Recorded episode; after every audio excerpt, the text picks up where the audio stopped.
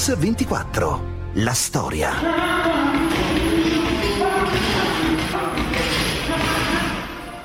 La vicenda di Tiberio Mitri. Credo con un Hemingway, un, un John Fanti avrebbe potuto scrivere un grande romanzo e si potrebbe fare anche un grande film. Qualche volta non sappiamo vedere le persone dentro il personaggio. Eh, in Tiberio direi che le, le, due cose erano molto unite e questo romanzo, questo fotoromanzo in cui lui in fondo si è trovato a vivere era davvero la sua vita, era davvero se stesso.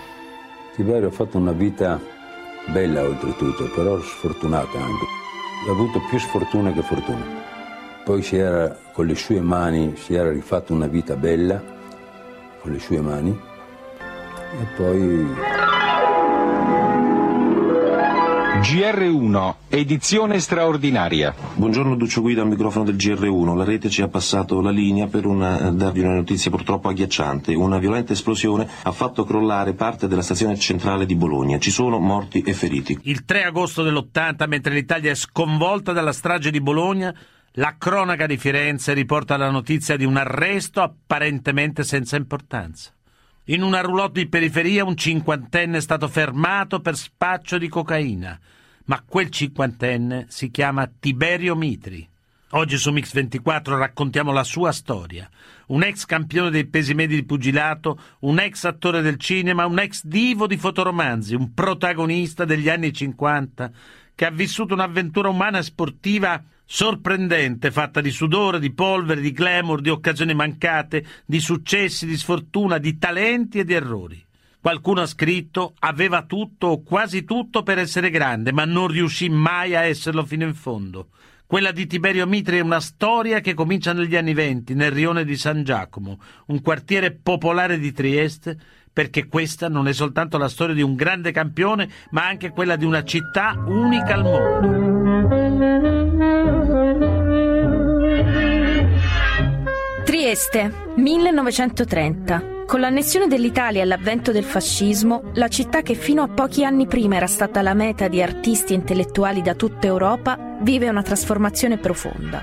Nei quartieri che circondano quello che era stato il porto più prestigioso dell'impero austro-ungarico, ai problemi economici si mescolano le tensioni etniche. Tiberio Mitri nasce il 12 luglio 1926 nel popolare rione di San Giacomo, come raccontano i cari amici Lino Capolicchio e il pugile Bruno Bernardinello. Lui ha avuto questa infanzia turbolenta, frequentava dei, dei piccoli teppisti e quindi proprio come nella miglior tradizione delle storie di pugilato insomma, a pugni lui faceva con questi ragazzini. In via Riguti sono venuti fuori un 3 o 4 o 5 pugili. Come si diceva, una volta c'erano i rioni, no? che adesso non esistono più.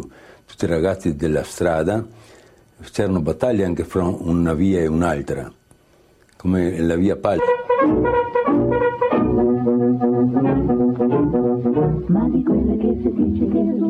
Eravamo ragazzi difficili, io soprattutto. Andavamo in giro per le case a rubare le maniglie d'ottone e di rame che poi vendevamo ai vecchi. Prima suonavamo alla porta e se nessuno rispondeva ci portavamo via le maniglie. Ero un ragazzino mingherlino, mal vestito e sempre sporco. E poi mi ricordo le sassaiole e le risse contro la banda di Dario il Trichego.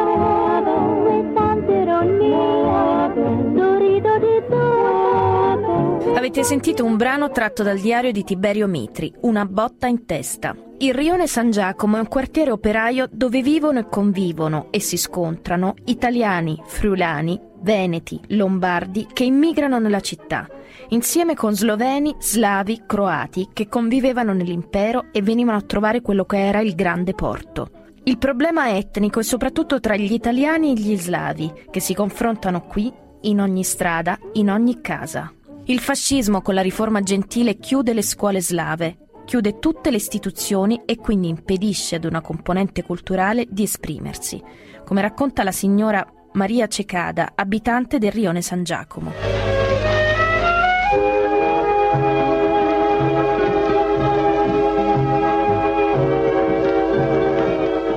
Parecchi dovevano avere il cognome italianizzato.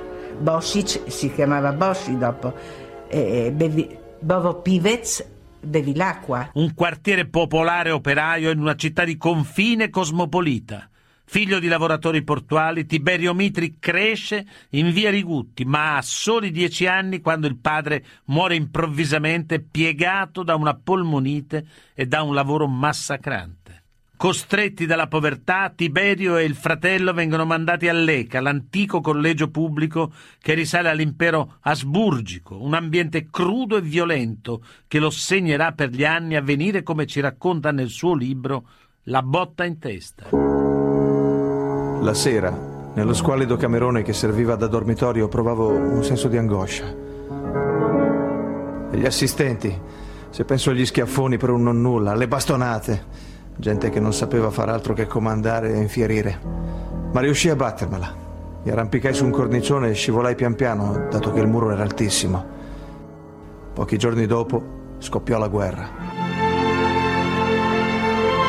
Con lo scoppio della seconda guerra mondiale, l'ECA viene requisito per scopi militari. Ma la guerra salva Tiberio Mitri da una sicura sanzione per essere scappato dal collegio. Ormai adolescente, mentre tutta la città si mobilita per il conflitto, Mitri torna nel suo quartiere e ricomincia a menare le mani, come raccontano gli amici Lino Capolicchio e Bruno Bernardinello. Improvvisamente, eh, vedendolo fare a pugni, qualcuno di loro disse ma perché non vai a fare i pugni sul serio? Poi certo che la palestra era tutta un'altra cosa, insomma, la baruffa è una, il pugilato è tutto un altro. Insomma. Non aveva una vera vocazione, cioè perlomeno all'inizio si scocciava, dopo un po' non ha più voglia, andava via. Io sono entrato in palestra nel 42 e lui era già nel 41. Andavo a fare qualche ripresa con lui e un giorno mi sono arrabbiato perché ha cominciato a picchiare come un matto, ho detto vai, il sacco è quello, io non sono il sacco. Tiberio, ma era, eravamo tanto amici. E a uno di questi incontri prese un sacco di botte, ma proprio un sacco di botte. E allora disse: Non ne voglio più sapere, basta. Nel 42 a 16 anni Tiberio Mitri si arruola volontario in marina. L'anno dopo, l'8 settembre, lo trova a Trieste. Mitri viene catturato dai tedeschi che hanno occupato la città e internato nella risiera di San Sabba, l'unico campo di sterminio in territorio italiano. Molti dissero di non sapere, in realtà si sapeva benissimo. Come Elda Cecada, abitante del rione San Giacomo. Stavamo abbastanza distante dalla via dell'Istria, in fondo in fondo, e là c'era la risiera. E là si sentiva del puzzo, ma pensavamo che, che bruciassero delle cose. Forse non si seppe il numero, o non lo si seppe mai, perché i tedeschi, quando fuggirono il 30 aprile del 45, fecero saltare in aria il forno crematorio e bruciarono i documenti. Queste le parole di Mitri nella sua biografia La botta in testa. Mi portarono a San Sabba. Lo seppi subito, appena arrivato, che bruciavano gli ebrei e torturavano i partigiani. Vennero a prelevarmi proprio il giorno prima che il mio convoglio partisse per la Germania e mi arruolai nella milizia ferroviaria. Non ebbi rimorsi. Pensavo, questa è fatta. Sono uscito da San Sabba, mi sono salvato dalla Germania e un giorno scapperò anche dalla milizia. Il comandante della milizia ferroviaria era il presidente del comitato pugilistico e ha preso questi ragazzi per non farli andare a militare da altre parti. No? Avete sentito il pugile Bruno Bernardinello.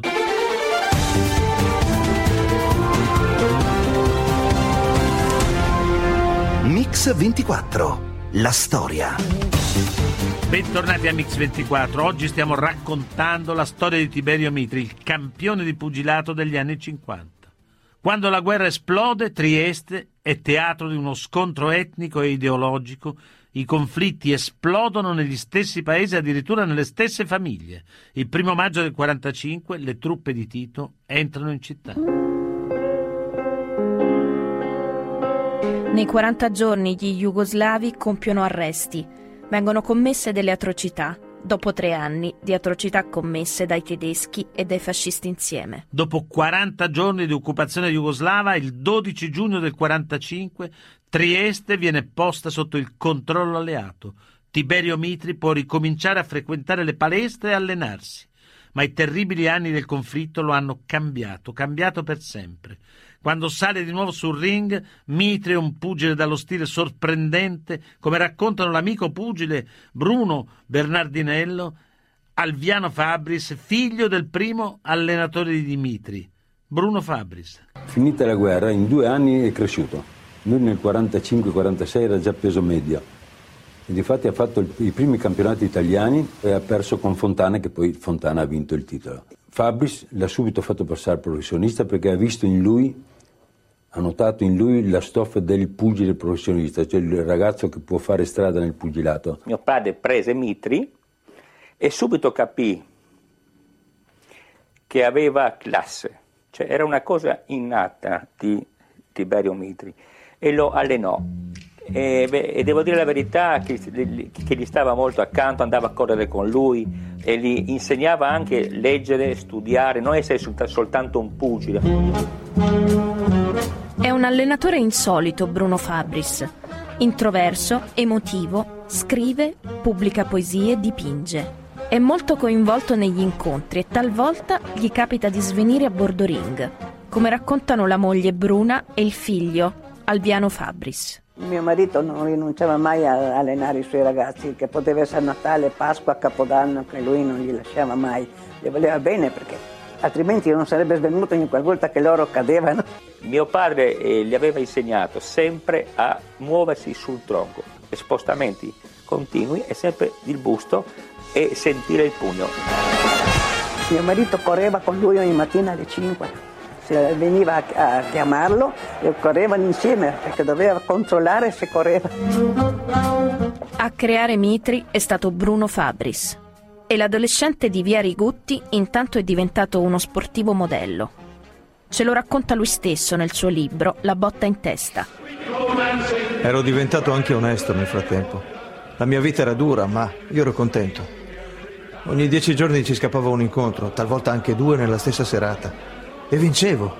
Fu il periodo più felice della mia vita. L'unico forse. Questa vita all'aria era un riposo per me. Mi dava una forza che non avevo mai avuto. Libertà, sicurezza e successo. Avevo vent'anni. Da professionista Mitri brucia le tappe. Arriva al titolo europeo con tutte vittorie e un solo pari con Nick Turpin a Londra. Poi nella rivincita a Trieste vince Tiberio. E viene il quarto round, scena madre dell'incontro. Per un attimo Mitre ha toccato terra. Ecco la sua ribalza. Un montante implacabile sul viso e il belga è crollato. La vittoria inaspettata contro il belga Cyril Delannoy il 7 maggio del 49 a Bruxelles proietta Mitri nel giro della grande box internazionale. Il pubblico lo scopre e se ne innamora. La sua, scrive il giornale Lo Sport Olimpionico, è una box veloce, fatta di invenzioni e colpi eleganti, scintillante. Per lui inizia una carriera strepitosa, frutto di allenamento, sacrifici, intelligenza e come in una favola parallela, anche Trieste sembra vivere una nuova stagione esaltante. Le truppe inglesi, americane e neozelandesi restituiscono energia e vitalità a una città diventata improvvisamente cruciale dal punto di vista strategico.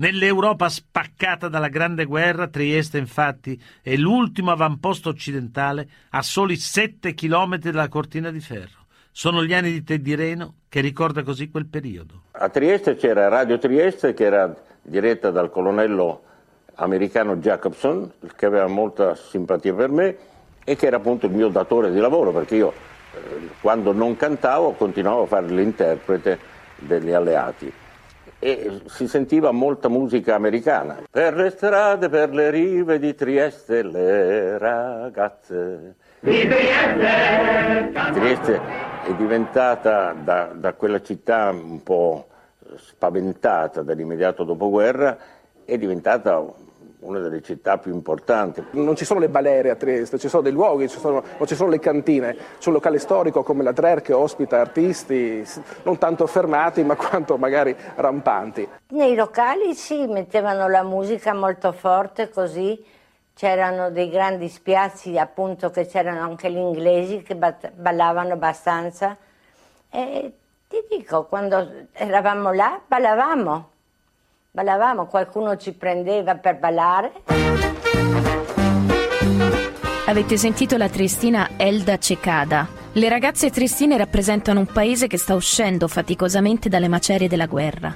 La bella triestina diventa un simbolo di italianità e Fulvia Franco ne è l'emblema. Amata e discussa allo stesso tempo, nel 1948 diventa Miss Italia, come raccontano Teddy Reno e Bruna Fabris. Una bellissima ragazza, così molto aperta, molto allegra, sperava di diventare una diva mondiale. Ma lei la sapeva già di vincere, questo mi domando sempre, come la sapeva di vincere? Perché quando mi partecipare al concorso, e ha detto, eh, Fulvia Franco che sapeva di vincere, l'ha vinto, e mi ha detto, perciò non correva neanche partecipare. Mitri riceve molte lettere dalle ammiratrici. È una star, un ragazzo bellissimo, un divo. Un giorno riceve una lettera piena di baci fatti con il rossetto. È il rossetto di Fulvia Franco, che scrive: Sono una ragazza triestina, ho vinto Miss Italia. E così la incontra, secondo la sua biografia e ricordo di Teddy Reno. Un giorno mi arriva una lettera. Era della Fulvia.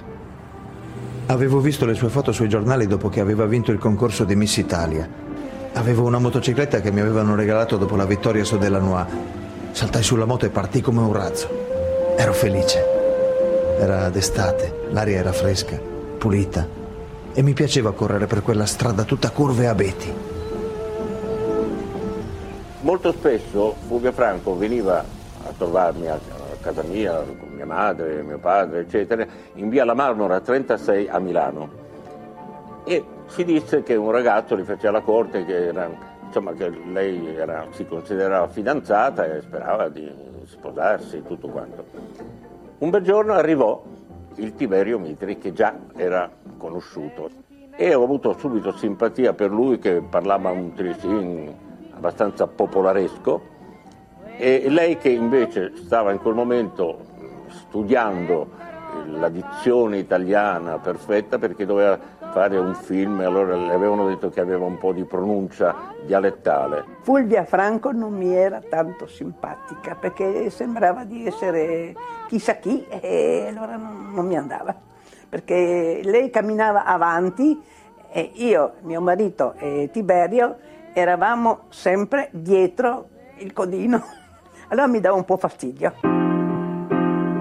Avete sentito Bruna Fabris, moglie del primo allenatore di Tiberio Mitri, Bruno Fabris. Ma prima di sposarsi, Tiberio Mitri deve combattere a Parigi per difendere il titolo europeo contro Jen Stock. La Francia è scossa per la vicenda del pugile Marcel Cerdan, una leggenda nazionale, compagno di Edith Piaf, da poco scomparso in un incidente aereo mentre si recava a New York per sfidare Jack LaMotta per il titolo mondiale. La Francia intera lo piange, ma subito adotta anche Tiberio Mitri, che viene ribattezzato Faccia d'Angelo. Mitri sconfigge Jen Stock battendo ai punti in 15 riprese.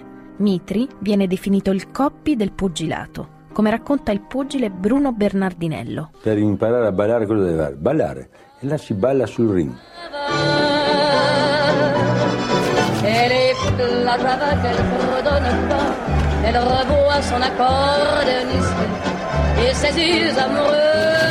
È una cosa meravigliosa perché ti, ti aiuta a portare via i colpi, anche a diminuire la potenza dei colpi.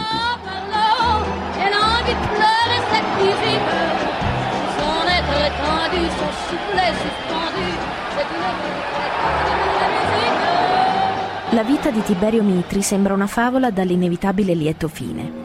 Il 21 dicembre 1949 ha battuto Jane Stock. Il 15 gennaio 1950 ha sposato Fulvia Franco in una chiesa piena di invitati e ora vola addirittura a New York per tentare la conquista del titolo mondiale al Madison Square Garden contro Jack LaMotta. Bruno Fabris, suo allenatore, non è d'accordo, come ci raccontano il figlio Alviano e Bruna Fabris.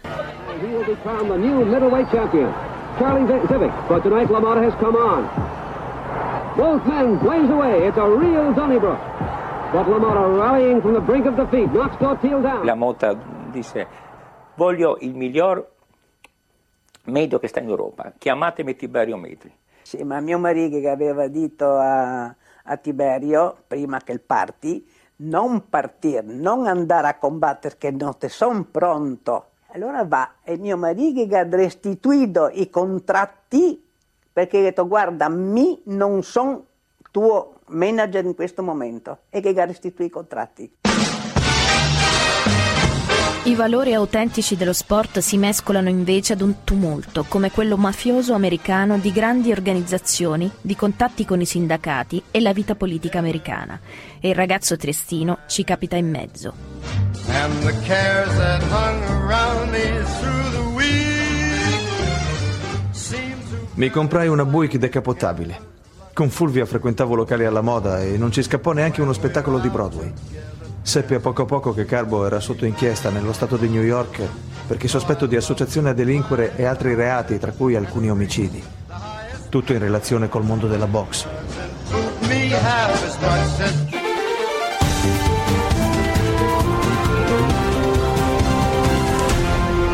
Mix 24. La storia. Bentornati su Mix24. Oggi raccontiamo la storia di Tiberio Mitri, tra le mille luci di New York, dove arriva per sfidare il campione Jack LaMotta. Sua moglie Fulvia sogna addirittura di sfondare a Hollywood. Tiberio Mitri si trova catapultato in un mondo che dietro al lusso nasconde in realtà molti pericoli. Sospetti e voci circolano sul suo avversario La Motta, detto Toro Scatenato, italo-americano del Bronx, uno dei più forti pugili di tutti i tempi. Istrionico, geloso, irascibile nella vita, sul ring La Motta è dotato di una potenza devastante.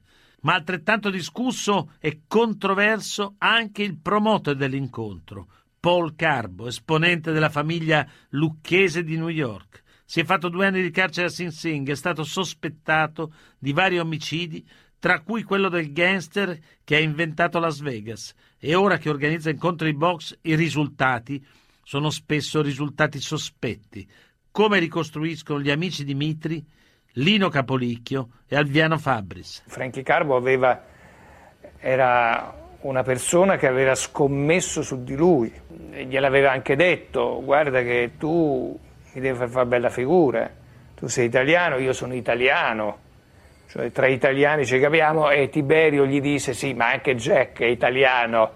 Sì, ma quello è italiano a modo suo, diceva Frankie Carbo. Tu sei bello, lui non è bello. Invece tu sei bello, noi puntiamo su di te. E in realtà però era ambiguo, cioè Frankie Carbo in questa situazione è stato molto ambiguo. Disse guarda io vado in America, sono eh, go- governato dalla, ma- dalla mafia, c'è un certo Frankie Carbo che domina, che, che comanda tutto. Mentre Fulvia stringe subito amicizia con Vicky, la moglie di Jack LaMotta, che nel 1949 è stata Miss America, Frankie Carbo, che gestisce anche Jack LaMotta, impone al pugile trestino un suo allenatore di fiducia, Saverio Turiello, braccio destro di Frankie Carbo. Tra i sospetti e le polemiche dell'ambiente pugilistico, Mitri si avvicina al match contro Toro Scatenato. Negli incontri di preparazione al titolo mondiale, il pugile trestino sembra trionfare con sorprendente facilità, ma l'allenamento per vincere il titolo è compromesso. Ce lo raccontano Lino Capolicchio e Bruno Bernardinello. Un minimo di esaltazione c'è stata. A complicargli le cose è arrivata Fulvia Franco, la moglie. Siccome lui era geloso di lei, lei era stata messa in un albergo per sole donne. Scappava la notte per andare a vedere dove è la Fulvia, per cui ha avuto un cattivo allenamento, pessimo. Mitri indubbiamente era più tecnico, ma la moto era un grande combattente, un gran fighter, non dava requie alla gente. Aveva una grande agilità, una grande velocità, ma non aveva la, la pesantezza di pugno di Lamotta. Non aveva l'agilità di sganciarsi dal- dai colpi di la motta e non aveva la forza di controbattere perché non era allenato adeguatamente. Non ne poteva più. Non ha mai preso tante botte come in quell'incontro, che poi non doveva prendere. Non- lui non era abituato a prenderle, perché le sue gambe lo portavano a volare intorno all'avversario. C'era fumo, faceva caldo. Io continuavo, mi buttavo nella mischia senza risparmio. incassavo, colpivo. Chissà se potevo rovesciare tutto. Ci provavo, tentavo, ma destavo ammirazione per il coraggio e basta. La tecnica e il gioco di gambe li avevo buttati fin dal primo round. O erano stati demoliti a uno a uno dalla potenza del mio avversario.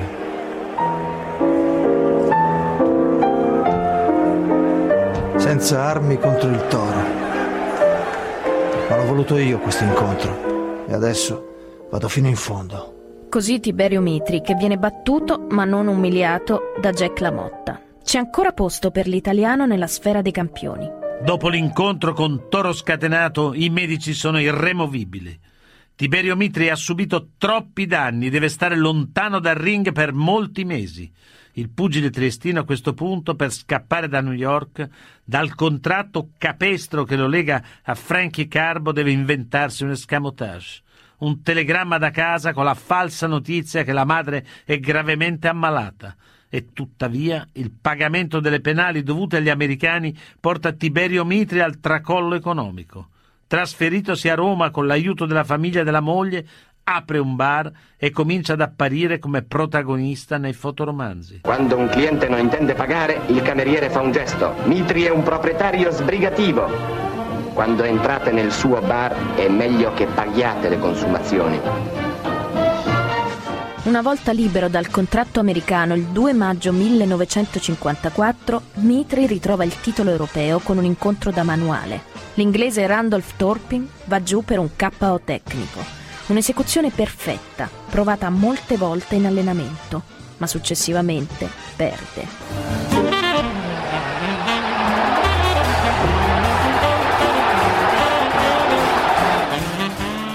Poi pur- purtroppo ha perso l'europeo con un certo Imè, che era veramente una bestia.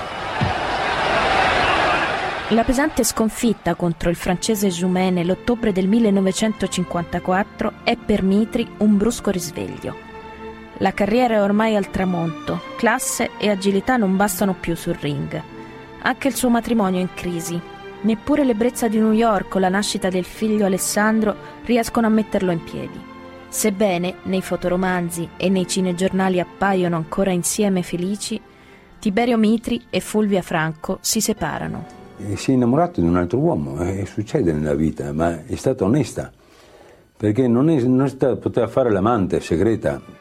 Per chiudere la carriera Mitri accetta una serie di incontri in Australia. È qui, dall'altra parte del mondo, che hanno trovato riparo migliaia di esuli delle terre friuliane annesse alla Jugoslavia ed è ora qui, fra quegli emigrati, che lo accolgono come un eroe, che Tiberio ritrova molti amici d'infanzia. Un finale di partita crepuscolare tra incontri malinconici e esibizioni da baraccone. Eppure, al rientro dall'Australia, ancora una volta, Mitri si inventa una nuova esistenza. È il 1957, a Roma si respira la dolce vita. Già divo dei fotoromanzi, l'ex pugile si fa strada anche nel cinema e nella televisione. Il suo bar diventa un punto di ritrovo per i personaggi dello spettacolo e Mitri fa il salto sul grande schermo in attesa del grande ruolo da protagonista che però non arriverà mai. In ruoli secondari girerà Addio le armi, La grande guerra, Ben Hur, I nemici, Lo sbarco di Anzio. Di lui, come è stato scritto, piace quel nome da imperatore, l'aspetto atletico e il fisico perfetto. Mitri recita nei film di registi come Monicelli nella Grande Guerra. Questo se da un lato lo aiuta a dimenticare la grande delusione dello sport, dall'altro è questa stessa delusione che comincia ad avvelenarlo. Sentiamolo. Ora frequentavo tutti i locali più belli. Andavo di moda e al bar tutti si dicevano miei amici. Ero diventato un estroverso. Nei night non servivano latte e dicevo uno scotch. Volevo vivere l'infanzia che avevo chiuso fuori dall'educatorio, ma era come dare a un bambino armi vere per giocare alla guerra. Quello di Mitri sembra ormai un declino approssimato per eccesso. Nel 1967 viene fermato per le accuse della sua ex compagna, l'americana Ellen Davis, dalla quale ha avuto anche una figlia, Tiberia. Nello stesso periodo un altro pugile triestino, Nino Benvenuti, conquista a New York il titolo mondiale dei pesi medi. La separazione dalla moglie, come testimonia l'amico Bruno Bernardinello, lo mette in crisi. dopo della Fulvia si è lasciato un po' andare, mi ha risentito molto. Era un ragazzo che aveva un sentimento. Ecco. A sorpresa è proprio Fulvia Franco a difenderlo pubblicamente. Intanto il loro figlio Alessandro ha 16 anni e sogna di arruolarsi in marina, come aveva fatto suo padre prima di lui. Ma il rapporto tra i due è molto difficile come conferma lo stesso Mitri in un'intervista. Però di questo periodo non sempre lieto della sua vita le è rimasto qualcosa, oltre alla gloria le è rimasto suo figlio Alex. Sì e no.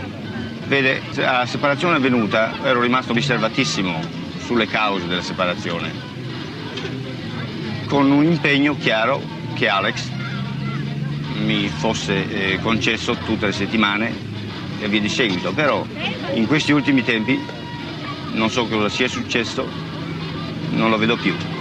L'uomo facile sul ring, cioè nel pugilato, vuol dire un uomo finito, un uomo che non ha più energie da spendere sul ring, un uomo che è sorretto soltanto da quei pochi eh, allenatori, manager e forse anche qualche pugile compiacente che lo fa continuare.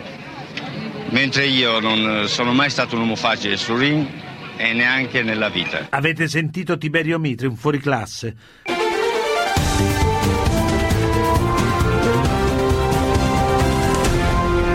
Mix 24. La storia. Bentornati a Mix 24. Nel 1970 Tiberio Mitri viene arrestato di nuovo per una scenata di gelosia che sfocia in una rissa. Per lui è un duro risveglio dalle illusioni della dolce vita. I tempi sono cambiati, il bar è fallito e anche il cinema chiude le porte a quello che è stato un idolo delle folle. Per Tiberio Mitri inizia una nuova esistenza, a una precaria situazione economica si aggiungono l'alcolismo e la droga. Eppure c'è anche il desiderio di ritrovare il rapporto con i figli Tiberia e Alessandro, che ha coronato il suo sogno ed è diventato ufficiale di marina. E poi ci sono nuove passioni come la pittura e un lavoro come rappresentante che lo porta spesso a viaggiare con la sua roulotte. I guai però non sono ancora finiti. GR1, edizione straordinaria. Buongiorno Duccio Guido al microfono del GR1. La rete ci ha passato la linea per una, darvi una notizia purtroppo agghiacciante. Una violenta esplosione ha fatto crollare parte della stazione centrale di Bologna. Ci sono morti e feriti. Il 3 agosto 1980 la strage di Bologna occupa le prime pagine di tutti i giornali. In cronaca, tuttavia, si legge che Tiberio Mitri, grande pugile degli anni 50, è stato arrestato nella sua roulotte, alla periferia di Firenze, per detenzione e spaccio di cocaina. Mitri passerà diversi mesi in carcere, così risponde intervistato dopo l'arresto. Ma io sono andato in galera anche volentieri a Roma perché dicono che uno diventa romano andando in galera, però la storia per cui sono andato in galera è stata travisata, perché le notizie giornalistiche sono scandalose. E allora... Scandalistiche. Anche scandalose.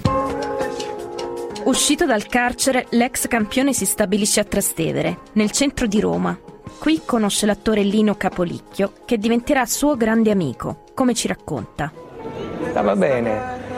Certi giorni ci vedevamo, anche successivamente, io dicevo, ma ti vedo bene, e invece sai, eh, ho ripreso a correre, andammo alla questa prima, mi ricordo c'eravamo io, eh, Gianni Minà naturalmente, Tiberio, c'era Scorsese, c'era Harvey Keitel, De Niro e Isabella Rossellini. Tiberio mi ricordo se la prese col fatto che non veniva nominato nel film da Scorsese. E allora Scorsese gli disse a tavola, eh, cioè, ma sa, non potevo mettere tutti. E dice, ma io sono stato uno che comunque lui ha vinto con me ai punti, non mi ha messo KO. E andammo con Tiberio a cena e c'era il figlio Alessandro. Era molto contento di stare lì col padre quella sera, di poter parlare, di... mi ricordo che gli chiedevamo delle cose, eccetera, così, ma si sentiva eh, attraverso anche il suo discorrere una sorta di dipendenza dal padre molto forte. Ma la storia di Tiberio Mitri è ormai quella di un tramonto mesto e tragico. È stato un campione che ha fatto sognare tutta l'Europa e innamorare molte donne. Adesso però È la ripresa finale. Sembra che il destino voglia batterlo ai punti. Alessandro Mitri, detto Alex, il trentenne figlio di Tiberio Mitri, campione d'Europa di pugilato degli anni 50, è l'ennesima vittima dell'eroina, la droga che negli ultimi tempi sta distruggendo vite umane ormai con l'intensità di un flagello. Alex Mitri è stato trovato morto ieri notte nella sua auto parcheggiata in piazza San Pietro in Montorio, al Gianicolo. Quello che più sconvolge in questa storia è che il figlio di Tiberio, campione caduto in disgrazia alla fine della carriera, era da tutti considerato un ragazzo molto equilibrato e fino a poco tempo fa sicuramente non dedito alla droga. Non parlava mai dei suoi figli perché non voleva ri- ri- ricordare queste cose tristi. Perché avere un figlio e perderlo così a 30 anni, il figlio aveva 30 anni quando è morto, al funerale pianse veramente tanto, tantissimo.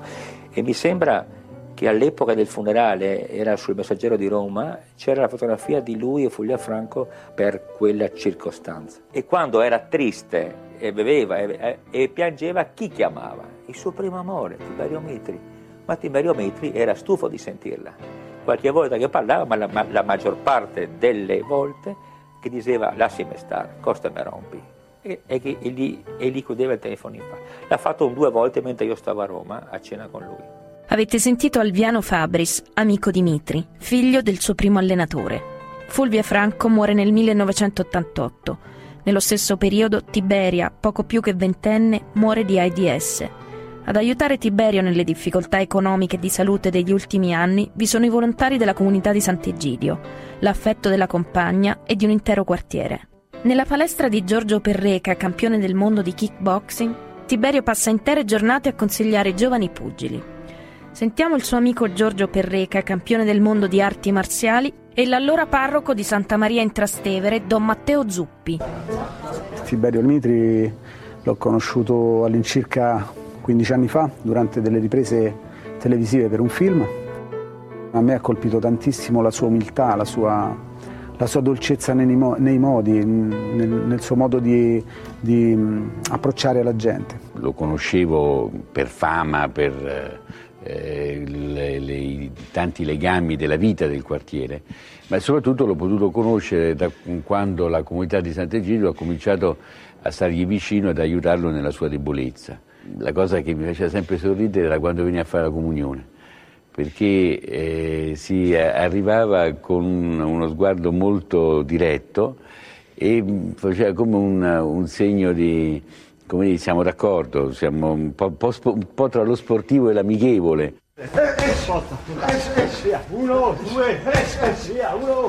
Parlavamo soprattutto di pugilato ovviamente, poi anche di cose nostre, di kickboxing, del, del, diciamo quei campionati del mondo che avevo vinto, a confrontarli con i suoi, insomma, parlavamo un po' di tutto, di donne, di, di, di, di motori, un po' di tutto. E una sera quando eravamo in pizzeria e parlavamo del più e del meno che mi disse mm, che praticamente non pensava, lui dice Giorgio non ti rendi conto, io non credevo che la vita fosse così lunga, che arrivasse a così tanto. Negli ultimi tempi proprio perché lui aveva questa malattia, il Parkinson e l'Alzheimer, aveva eh, scarsa memoria, dimenticava le cose, stava spesso male, quindi lo andavo a trovare molto più spesso, quotidianamente, a volte anche due volte al giorno per vedere come stava, se mangiava, se prendeva le medicine purtroppo lui era solo, comunque la, la, la sua compagna lo aveva abbandonato e a volte arrivavo a casa sua la mattina che lui non c'era, già era uscito di, di buon'ora. L'intenzione sua era quella, sempre quella di, di, partire, sempre quella di viaggiare, di andare a raggiungere qualcuno che magari, magari neanche c'era più. E questo poi ecco, l'ha portato quel fatidico giorno a, a prendere, partire, ad andare alla stazione per raggiungere chissà quale meta. Il 12 febbraio 2001 a Roma alle 6.30 di mattina un treno travolge un uomo dall'aspetto trasandato che camminava sui binari della ferrovia nei pressi di Porta Maggiore. La tesi del suicidio verrà presto esclusa. Più probabile rimarrà l'ipotesi di un forte stato confusionale. In un festoso locale di Trastevere annunciai alla stampa il mio ritiro dal ring.